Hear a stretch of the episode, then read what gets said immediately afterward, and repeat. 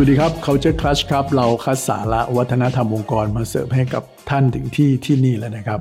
อย่างที่เราทราบกันดีนะครับว่าการสร้างวัฒนธรรมองค์กรเนี่ยมันต้องมีการลงทุนลงแรง ใช้ทรัพยากรต่างๆ มากมายครับ ถ้าเราตั้งใจสร้างอย่างจริงจังนะครับ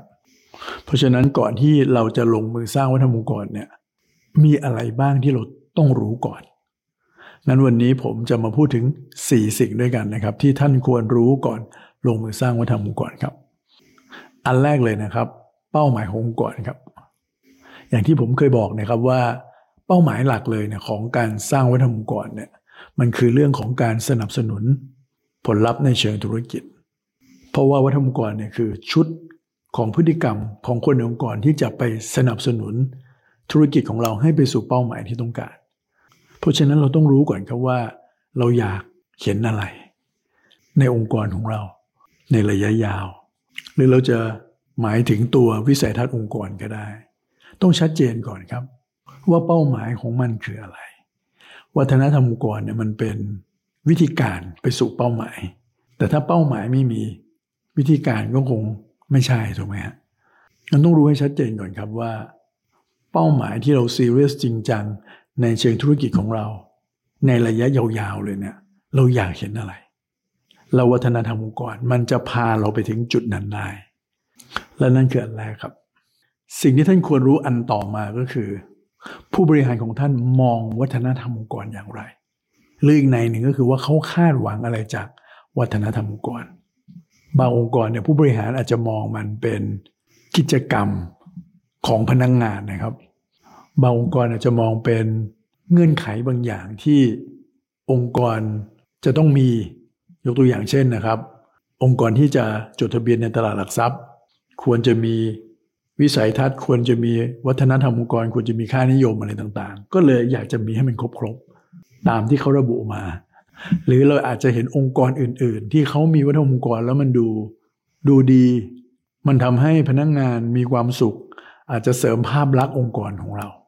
ผู้บริหารบางคนอาจจะคาดหวังแค่นี้นะหรือผู้บริหารบางคนอาจจะคาดหวังมันในระดับที่มันเป็นนกลไกสำคัญในการขับเคลื่อนองค์กรเลย อย่างที่บอกอันแรกครับว่ามันพาเราไปสู่เป้าหมายขององค์กรได้เลย เห็นไหมฮะผู้บริหารคาดหวังหรือมองมันแตกต่างกัน ถ้าถามเราเราก็จะพูดเสมอว่าวัฒนธรรมองค์กรมันพาเราถึงจุดนั้นได้ มันสามารถเป็นเอนจินสำคัญเอนจินหนึ่งขององค์กรเลย แต่คำถามคือผู้บริหารท่านมองมันอย่างไร เพราะถ้าเขามองมันในระดับกิจกรรมมองระดับของสิ่งที่จะต้องมีอะไรที่ควรจะอยู่ในเอกสารอยู่ในเว็บไซต์เท่านั้นเองเนี่ยเขาก็จะออกแรงเท่านั้นนะครับ เขาจะรู้สึกว่าเขามีหน้าที่ approve มีหน้าที่เป็นผู้สนับสนุนเป็นผู้คอยทำตามสิ่งที่ท่านบอก มากกว่าจะลุกขึ้นมานำมันอย่างจริงจังสองข้อแล้วนะครับ ข้อที่สามครับ ธรรมชาติในการตอบรับการเปลี่ยนแปลงของคนในองค์กรของท่านเป็นยังไง วัฒนธรรมองค์กรเนี่ยถือเป็นการเปลี่ยนแปลงครั้งใหญ่เหมือนกันครับ เพราะมันไปกระทบกับคนทั้งองค์กรเลย จริง ๆ แล้วมันมีการเปลี่ยนแปลงไม่กี่อย่างนะครับ ที่มันกระทบคนทั้งองค์กร วัฒนธรรมองค์กรก็เป็นเรื่องหนึ่งนะครับถ้าเราจะต้องดูว่าที่ผ่านมาเวลาองค์กรเรามีการเปลี่ยนแปลงครั้งสำคัญครั้งใหญ่ ๆ เนี่ยหรือในสเกลที่มันกระทบกับคนเป็นส่วนใหญ่เนี่ยคนองค์กรตอบสนองมันยังไงบ้าง เขามีแนวโน้มในการเปิดรับการเปลี่ยนแปลงอย่างไรบ้าง ซึ่งไม่ได้แปลว่า ถ้าเขาไม่ค่อยเปิดรับหรือตอบสนองได้ไม่ดีเนี่ย เราจะไม่ทำนะฮะแต่เรารู้เพื่อที่เราจะได้เตรียมตัว เราจะได้หาวิธีการ เราจะได้ manage ความเสี่ยงต่างๆ ได้ดี หรือเราจะอาจจะต้องเตรียมการสนับสนุนต่าง ๆ ไว้แต่เนิ่นๆเลย เพื่อที่จะให้การสร้างองค์กรของเราเนี่ย มันประสบความสำเร็จได้จริง แล้วมาถึงข้อสี่สุดท้ายครับ ใครคือแนวร่วมของท่านในการขับเคลื่อนบ้าง นอกจาก HR นอกจากผู้บริหารมีใครอีก อย่างที่เราบอกเสมอครับว่าหลาย ๆ องค์กรเนี่ยการสร้างองค์กรเนี่ยไปอยู่ในมือของ HR หรือมีผู้บริหารแค่ไม่กี่คนที่เห็นความสำคัญของมัน ซึ่งไม่เป็นไรครับ เราต้องหาให้ชัดเจนว่าใครน่าจะเป็นคนที่สนับสนุนบ้าง ใครเอาด้วยบ้าง ในทุกๆระดับนะฮะในกลุ่มพนักงงาน ใครที่จะมี potential ที่จะเป็น change agent ของเราจะเป็น influencer ให้เรา ในระดับ manager ใครที่จะเป็นคนคอยขับเคลื่อนเป็นคนหลักๆ ให้เราคำว่า change agent อาจจะอยู่ในกลุ่มของ manager ที่เป็นคนที่ influence manager ด้วยกันเองด้วยก็ได้นะหรือที่สำคัญเลยก็คือในระดับผู้บริหาร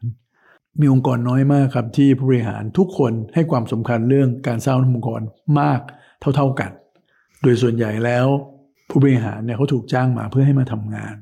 เขามี KPI ชัดเจนในหน้าที่การงานของเขา เพราะฉะนั้นมันก็เข้าใจได้ครับที่เขาจะต้องไปโฟกัสตรงนั้นอันผู้บริหารทุกคนไม่ได้ให้ความสำคัญกับมันมากเท่าๆกันอยู่แล้วครับ แต่อาจจะมีบางคนที่เห็นความสำคัญ ที่พร้อมที่จะเป็นแชมเปี้ยน เราต้องหาคนกลุ่มนี้ให้เจอก่อนตั้งแต่แรก ตั้งแต่เนิ่นๆ แล้วเอาเขามาเป็นแนวร่วม มาเป็นผู้สนับสนุน โดยเฉพาะในช่วงแรก ไม่งั้นมันจะเป็นการทำงานของคนไม่กี่คนเท่านั้นเองนั้นหาตัวเขาไว้ก่อนเลยตั้งแต่แรกนะครับว่า คนเหล่านี้เป็นใครบ้าง แล้วก็ไปพูดคุยเลยครับ ให้เขามีส่วนสนับสนุน ให้เขาออกหน้า ให้เขาออกแรง ให้เขาไป influence คนอื่น และนั่นคือสี่ข้อนะครับที่ท่านควรรู้ก่อนครับ ก่อนจะออกแรงลงทุนลงแรงต่างๆ ในการสร้างวัฒนธรรมก่อนครับ รู้ไว้เป็นประโยชน์ครับ เพราะจะทำให้โอกาสที่ประสบความสำเร็จ มีสูงมากเลยครับเราเราพบกันใหม่ใน EP หน้านะครับ สวัสดีครับ